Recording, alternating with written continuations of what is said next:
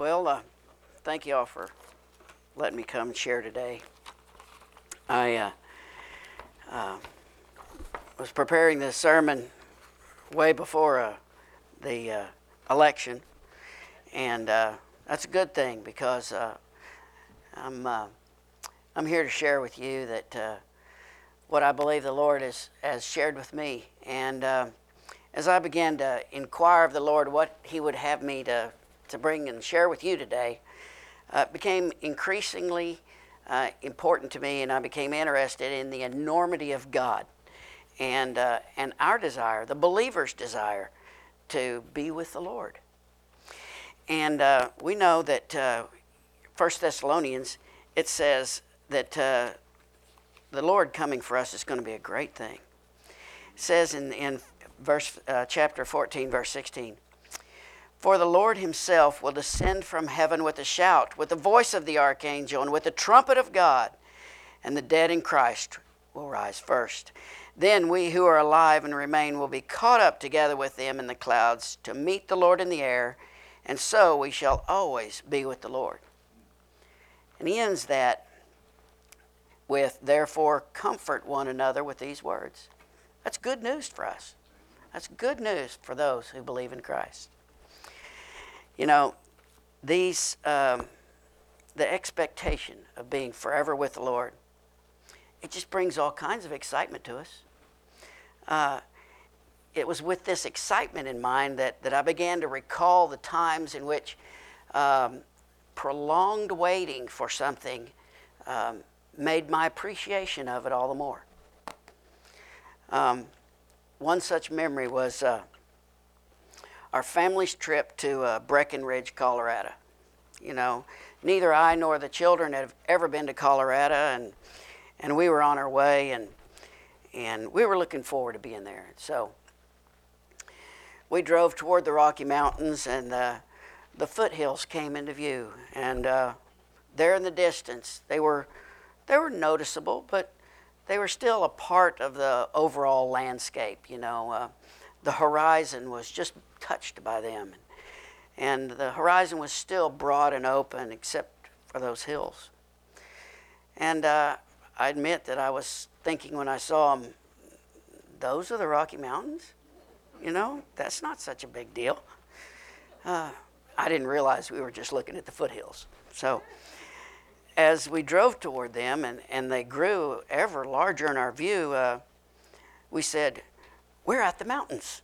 You know, they, they seem to be just over there, and, and yet we still moved toward them we started up the slight slopes at first, and, and these hills became larger and larger, and it, they still seem to be just over there. And that must be the Rockies, I said. Uh, we're close. Uh, now look, we weren't yet. We weren't yet. We were still on our way. See, it's at this point a substantial portion of our horizon had changed to mountains, but they were still just over there. But we kept moving toward them.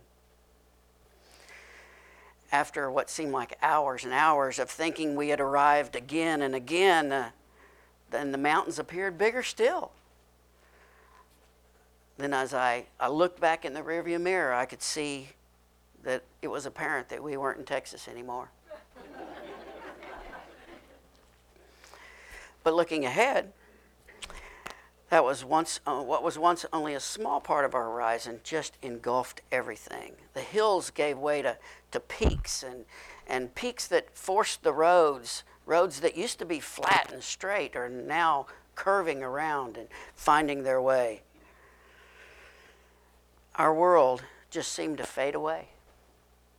The houses now were built for snow they, they were there for, with 15 foot tall glass windows. And there we wound around the roads and we found our host home. And we enjoyed going in and looking out through those windows and seeing a beautiful mountain across the way that, we, that faced the home. It was just an enormous view. And it was just made us happy to be there. We felt at ease, and we knew that we had reached our goal. See, our Lord made those mountains, and He wants you and I to come to hear Him. Just like we came to those mountains to experience that grandeur, He wants us to come to Him to experience His grandeur. Our lives can be lived on the plain, but here He calls to us and He, he says, Come. Come, all ye who are weary and heavy laden, and I will give you rest. It's a promise he gives to us. To make this trip, we must first believe. We must believe, as, Roman, as Hebrews says, that he is the rewarder of those who seek him. Yet, even the initial knowledge of him is not, uh, is not by our own will but it's because He has revealed Himself to us. You see, He has revealed Himself to us in this creation. You know, if we turn over to uh, Romans, we turn to Romans 1. Paul makes the, if I believe Paul's the writer to the Romans, so we say that uh, um, he said this in chapter 1, verses 19 and 20. He said, Because that which is known about God is evident within them, for God made it evident to them. For since the creation of the world, his invisible attribute, attributes, his eternal power, and divine nature have been clearly seen, being understood through what has been made, so that they are without excuse. See, God made our world and through it, we can see things about Him. We can understand that He indeed is our Creator too. Now, uh, as our progress, as our trip progressed, um, we knew that we were not where we had started, as I said, and we thought so many times, "This must be it. This must be it." Sometimes I feel like that in my life, that I have arrived. As a believer, what else is there? But God calls us into a deeper relationship with Him over and over again. The scripture we have that, that I've chosen today is from Micah 4, verses 1 through 5. And it reminds us just how such a journey will end. And he says in uh, Micah 4, verse 1 And it will come about in the last days that the mountain of the house of the Lord will be established as the chief of the mountains. It will be raised above the hills, and the peoples will stream to it. See, this mountain that's being raised is a great thing. It is full of promise and hope, yet Yet, just like all Scripture, we can't just jump in there and say, this is, this is what's next. We must first look at where we are and where Israel was at this time.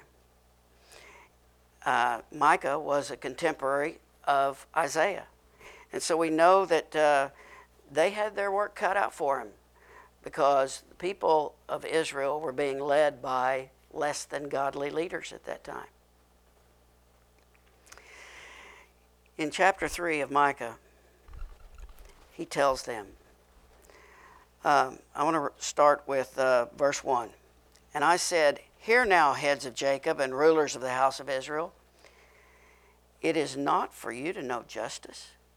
You who hate good and love evil, who tear off their skin from them and their flesh from their bones, who eat the flesh of my people and strip off the skin from them, break their bones, chop them up as for the pot and as meat for a kettle. I'd say they weren't very good leaders. What do you think?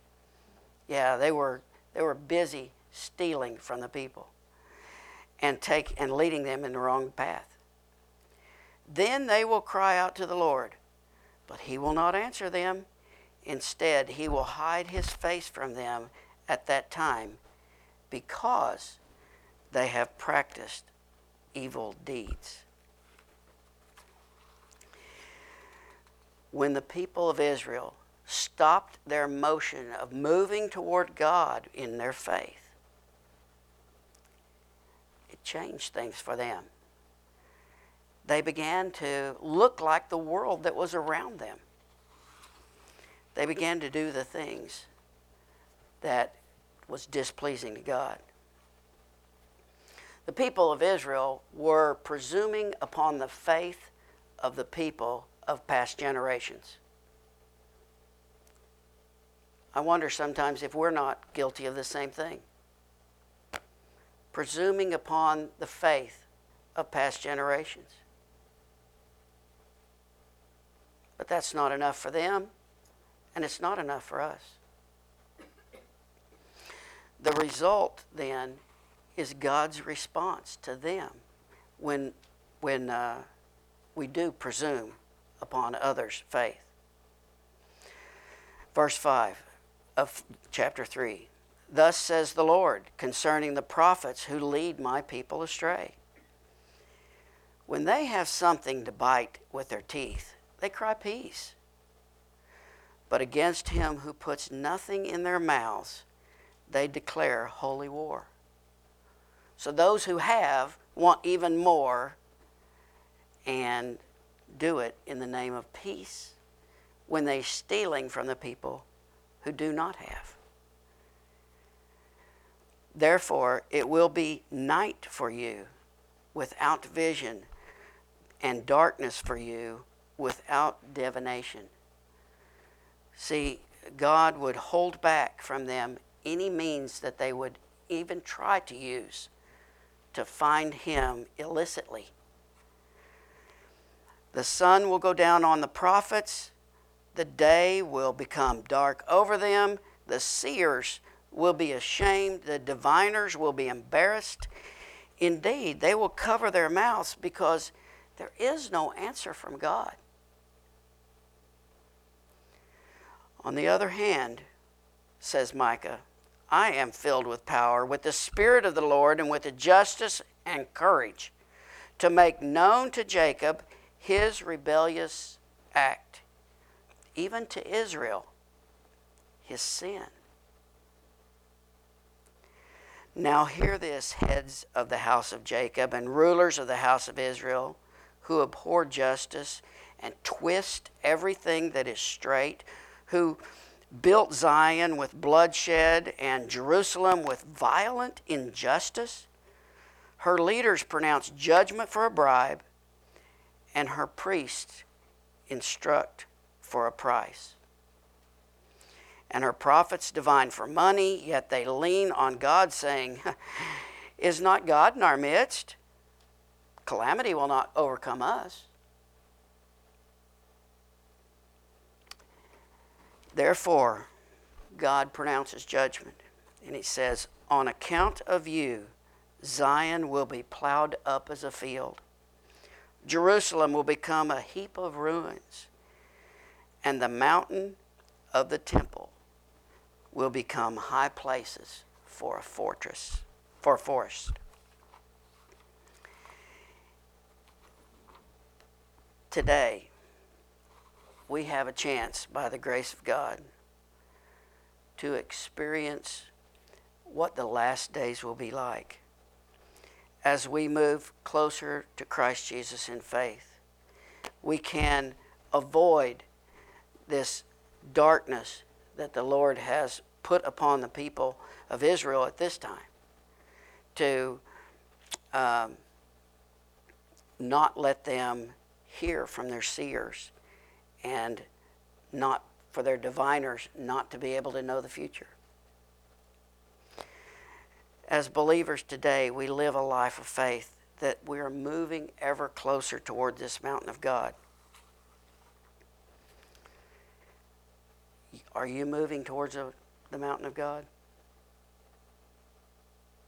Are you part of the stream of believers that want to walk in His paths? Is it possible for you today to declare your trust in Jesus? The one who said, I am the way, I am the truth, and the life. Would you trust Christ today and come toward Him?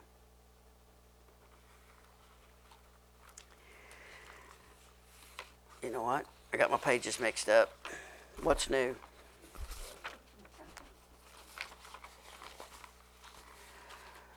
The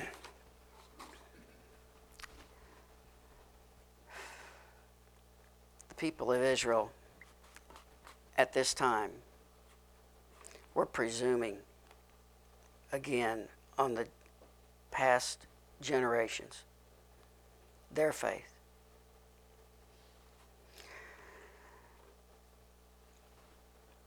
It's so much. Um, I want to stop here for a minute because uh, I've stubbed my toe. I don't know if you've ever done that or not. But um, today, I believe God's Word proclaims to us that we still have hope,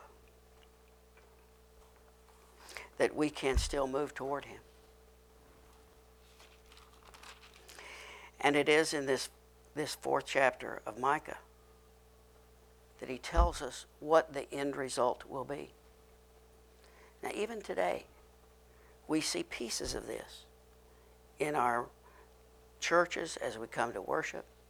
We see pieces of this when we sing and we say, Worthy is the Lamb. We say, He is there for us, and we come to Him. Many nations will come and say, He says in the end, they will stream to it. They will stream to this hill, the hill that is the mountain of God. We can be in that stream even today. We can talk to our neighbors. We can lead them into that stream. We can show them what this stream is like by sharing the truth of Christ with them. Many nations will come and say, Let us go up to the mountain of God. That's what's going to happen. And we trust that even now they will begin to do that, right? And He may teach us about His ways, that we may walk in His paths. From Zion will go forth the law, even the word of the Lord from Jerusalem. And he will judge between many peoples and render decisions for mighty distant nations. Then they will hammer their swords into plowshares and their spears into pruning hooks. It's going to change the world. Christ changes our world, doesn't he? He will change the world forever. Nation will not list, lift up sword against nation, and never again will they train for war. Each of them will sit under his vine and under his fig tree, no, with no one to make them afraid. Not being afraid. That is a big change. Even a week ago, the nation was afraid of what decision might be made. And now, there's a portion of the nation that's still afraid. But it's because they placed their hope in someone other than God. And we must be careful not to place our hope in someone other than God. We must know that if nation will not lift up sword against nation, and they will never train again for war, that it will be because it came from the mouth of the Lord of hosts. That's what God says is waiting us. All who believe and come to Him, they stream in to Him, they move toward God. Though all the peoples walk, each in the name of his God, he goes on to say, As for us, we will walk in the name of the Lord our God forever and ever. Though all the peoples walk in the name of his God, isn't that the case with all of us? We move toward what we consider to be the most important. We move toward the, the thing that is within us that makes us, that gives us hope. We move toward that. What is it you're moving toward? Is it toward the things of this world or toward God in Christ Jesus? As for us, we will walk in the name of the Lord our God forever and ever. Amen.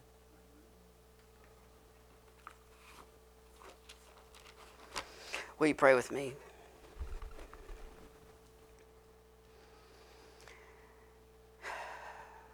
Dear Heavenly Father, you know our hearts. And you know that in our hearts we trust you and we look forward to your coming. We're comforted by that thought. Lord, you also know that the thoughts that you've given me to share here today come from your word. Lord, I didn't do a very good job sharing your love with these people, but Christ did, and we thank you for that.